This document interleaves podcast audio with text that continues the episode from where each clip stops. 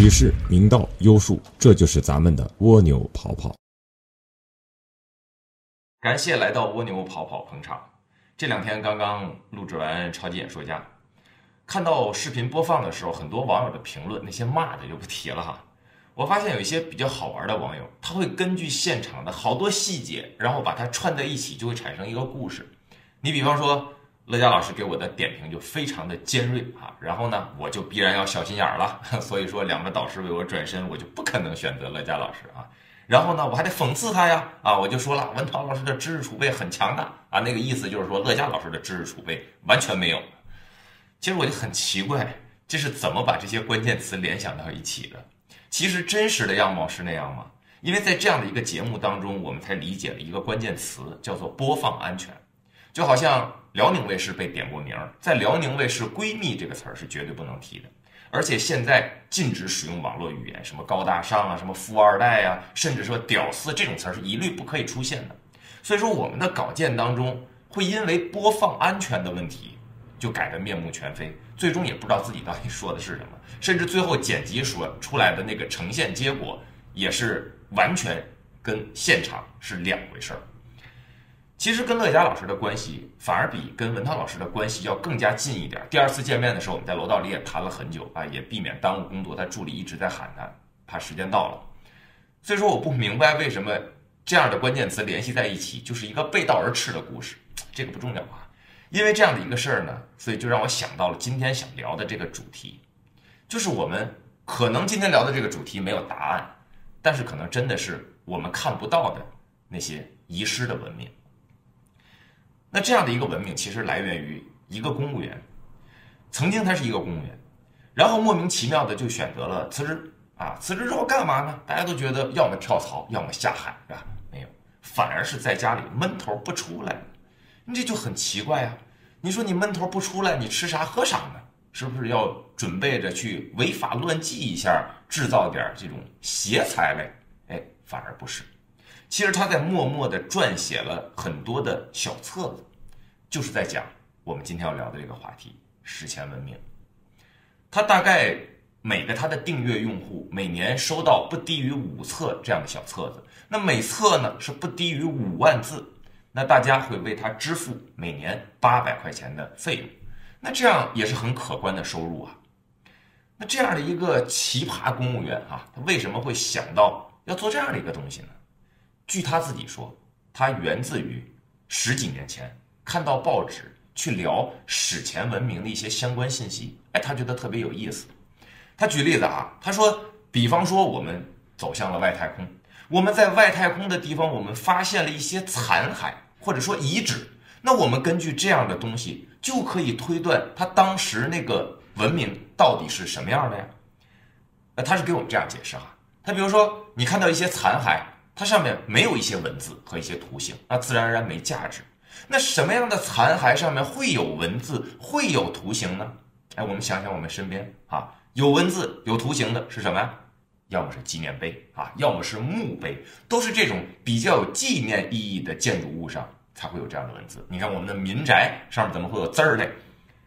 所以说通过这样的一些文字和图形，它可以还原当时的景象，或者说去推测它当时文字的一种建设到底是一个什么样的文明，什么样的环境。在这次沟通当中呢，他就聊到了关于玛雅文化。玛雅文明是一个在公元前就诞生的一种文明，那么逐渐延续下来，都觉得它是由于时间长，所以慢慢的就逐渐的没有传承了。其实在他看来，其实被人为所阻断的。16世纪的时候，西班牙殖民者在南美啊，号称打的殖民者战争。那在这样的一场战役当中，他们就俘获了所有的玛雅人，那么强迫玛雅人不允许再用玛雅人的文字，一定要学习西班牙文啊！如果发现你还在使用玛雅人的文字或者说图案，那就把你烧掉，或把你杀死。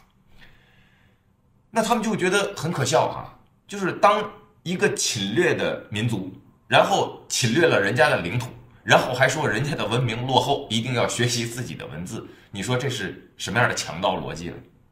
但是好在啊，18世纪的时候，藏在南美地区那些热带雨林当中，又呈现出了许多玛雅文明的建筑残骸，也让大家可以更加多的去追溯。一开始的时候呢，他是觉得我们很容易先从文字开始着手啊，仍然是玛雅文化的例子。那玛雅的文字很特别啊，我们可以看到现在有几种文字啊。首先，他觉得我们在原始的字母当中，我们的单元里面，如果说低于40个啊，就好像我们的英文一样哈，26个字母，它低于40个，那么它把它叫做拼音的语言，比较典型的就是拉丁文啊。另外呢，还有基础的符号啊，是在100个左右，那么它们被称为这叫做音节式的语言，比较典型的就像梵文。那么再有呢，就是几千个甚至上万的符号的单元，称为象形文字。那象形文字呢，比较典型的就是我们的中文，对吧？我们有上有下，有左有右，甚至呢有一个偏旁部首呢，还是比较像我们要描述的这样一个东西，这是我们的象形文字。我们看这样的一些文字，它有不同的特点。你比方说，像我们说的英文啊，比如说 U 啊 ，Y-O-U， 你像它就是从左到右的一种排列顺序。我们也说了嘛，它这个26个字母嘛，是拼音式的语言。那这样的语言它比较凸显了一种自然和人文。那就像我们这种比较多的啊，像我们中文啊，甚至几十万的符号单元，那我们就更加的不同。我们突出的是一些自然，还有我们的历史这样的一种传承。你看，我们是分左右啊，上下。但是我们来看玛雅文字，我们可以考察到的那些玛雅的文字，看着都像一个图。其实我们看着像一个图的那种图形，它可能是一句短语，或者说是一小段话，但是它也有它的特点。因为现在有所记载的玛雅文字，不到1万个啊，大概800多基础单元的符号啊。那么这是有记载可考察的，真正是多少我们也没有答案啊。但是它有一个最大的特点，它不但是分左右、分上下，它还分远近。在他们的读法看来，是从左到右、从上到下、从近到远的来去阅读，这就搞得很有意思。那这样它凸显了什么呢？它可能凸显了就是玛雅人对于艺术上的一种追求。有很多人都说啊，我看过玛雅的一些记载啊，或者说一些残骸，那这些残骸的表现呢，就是玛雅人是象征着他们的民族核心啊，是象征着时间。玛雅人很尊重时间，这个是有据可查的。但是不能因为这些残骸我们就说它的核心就是时间。你看，比如说啊，假如说美国这个国家破灭了，我们能找到的残骸可能就是2战时期的一个纪念碑啊。那我们能说美国的核心就是战争吗？那我们现今看来，那肯定是不是的。所以说他们就觉得，你如果单独围绕着文字、围绕着符号去追溯这样已经被遗失已久的史前文明，可能会慢慢的让自己走向极端。你看玛雅人的树皮书哈，已经被西班牙的殖民者烧得一塌糊涂，到现在为止可能世上仅存的就只有4本。他觉得如果说抱着这样的一些文字性的记载资料一味的钻研进去，有可能会走火入魔的，而且他走向的这个方向也未必可以还原事实。所以说这哥们儿也在想，我不能局限在文字和图案的研究上，我要更多的是不是去考虑一下当时那个世界当中还原一个什么样的场景，才能追溯到一个更确切的文明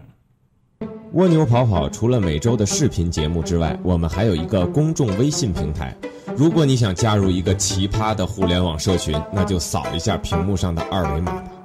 当然也可以从搜索框当中输入蜗牛跑跑4个字，然后点击捂着嘴的老齐就可以了。如果你是安卓的用户，也可以点击右上角3个点的按键，在下拉菜单当中点击添加到桌面，这样蜗牛跑跑就跑到你的桌面上了。我在那儿等你。前面说到他不想单独的钻研文字的符号，想去恢复一下场景。他是这样假设哈，他说如果说我们发现了一个广场的残骸，哎，这广场呢大概5万平米，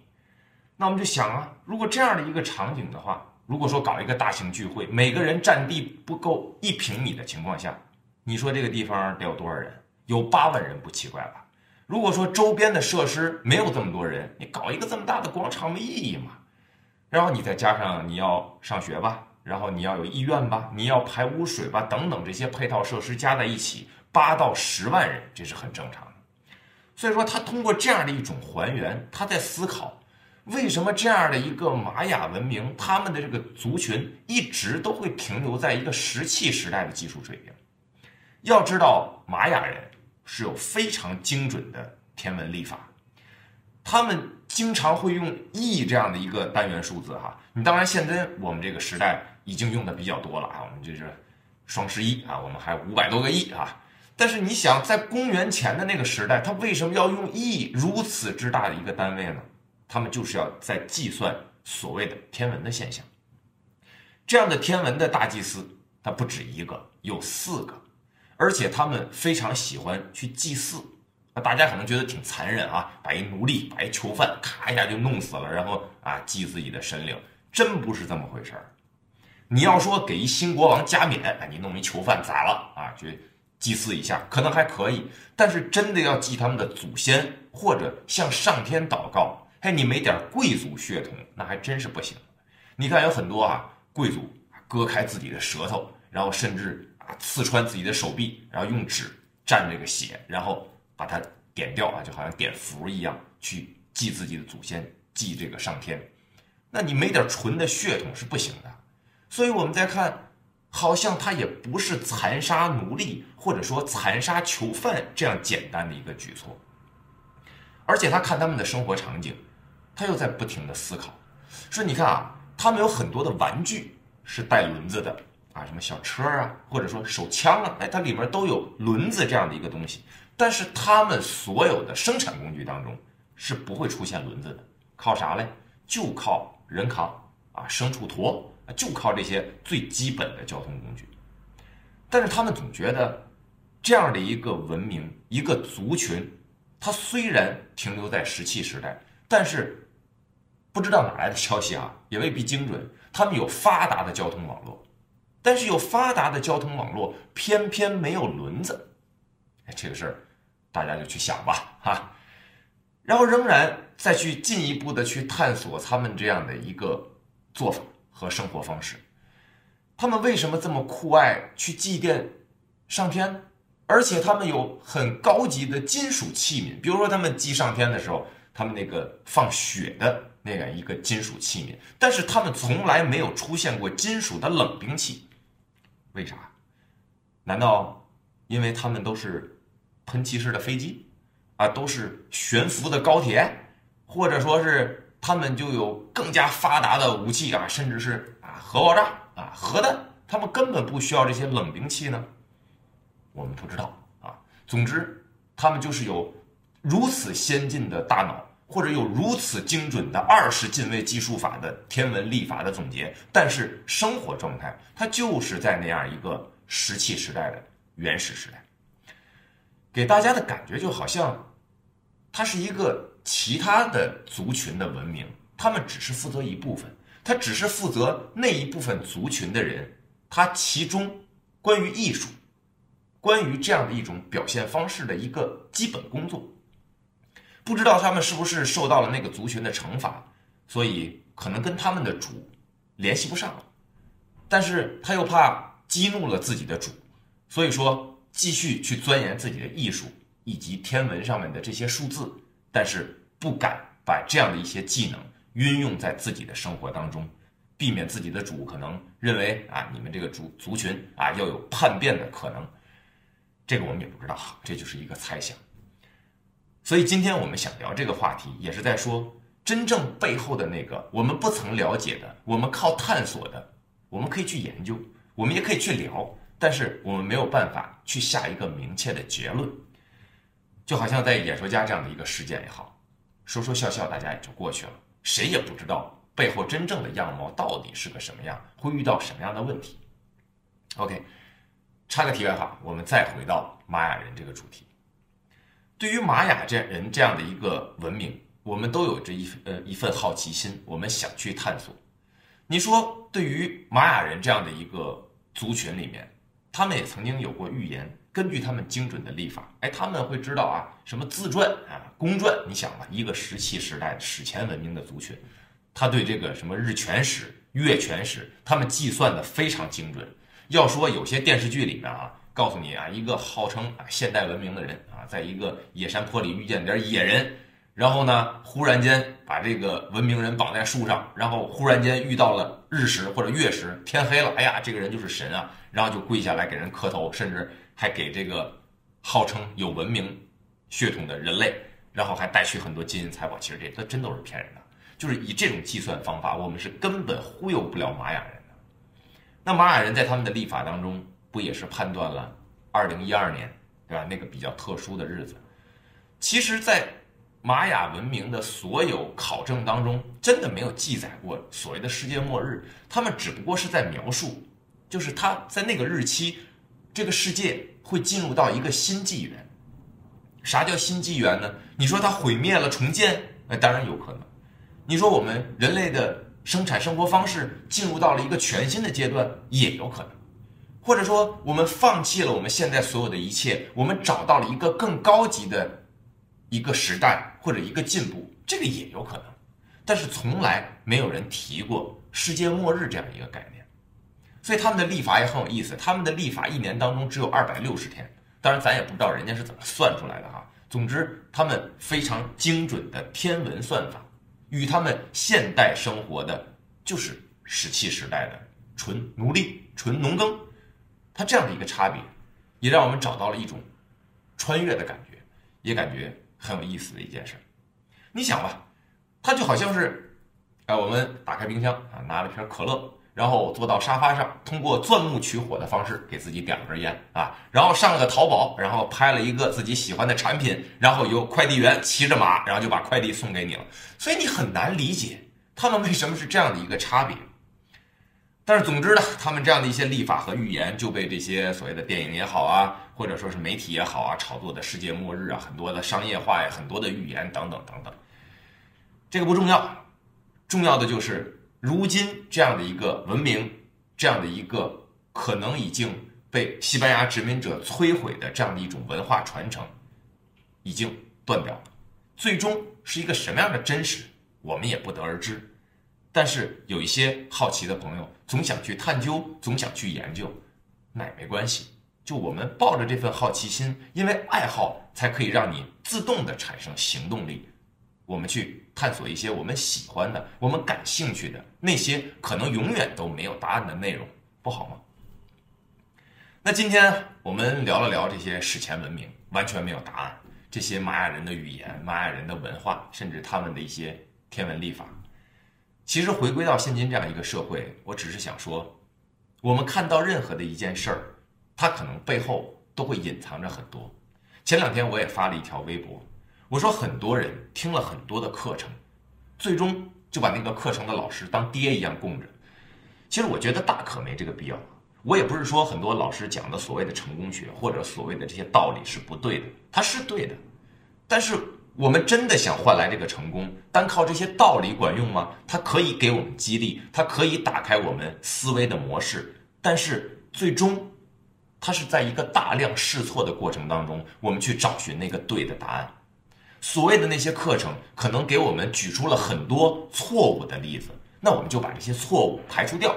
我们可能几率就会变得更大。真正在实操当中，我们还是需要自己那份脚踏实地，那份辛辛苦苦，那份别人看不见，就像史前文明的那些付出一样，然后再通过你的一些专业技能，你真正有价值的那些方法，可能我们离成功才会更加近一点。每个人都有梦想，但是我发现最终的梦想，我们就是想换来那份通过自己的努力而获得的那份自由，而不是曾经我们大脑里幻想的那些高官或者那些财富。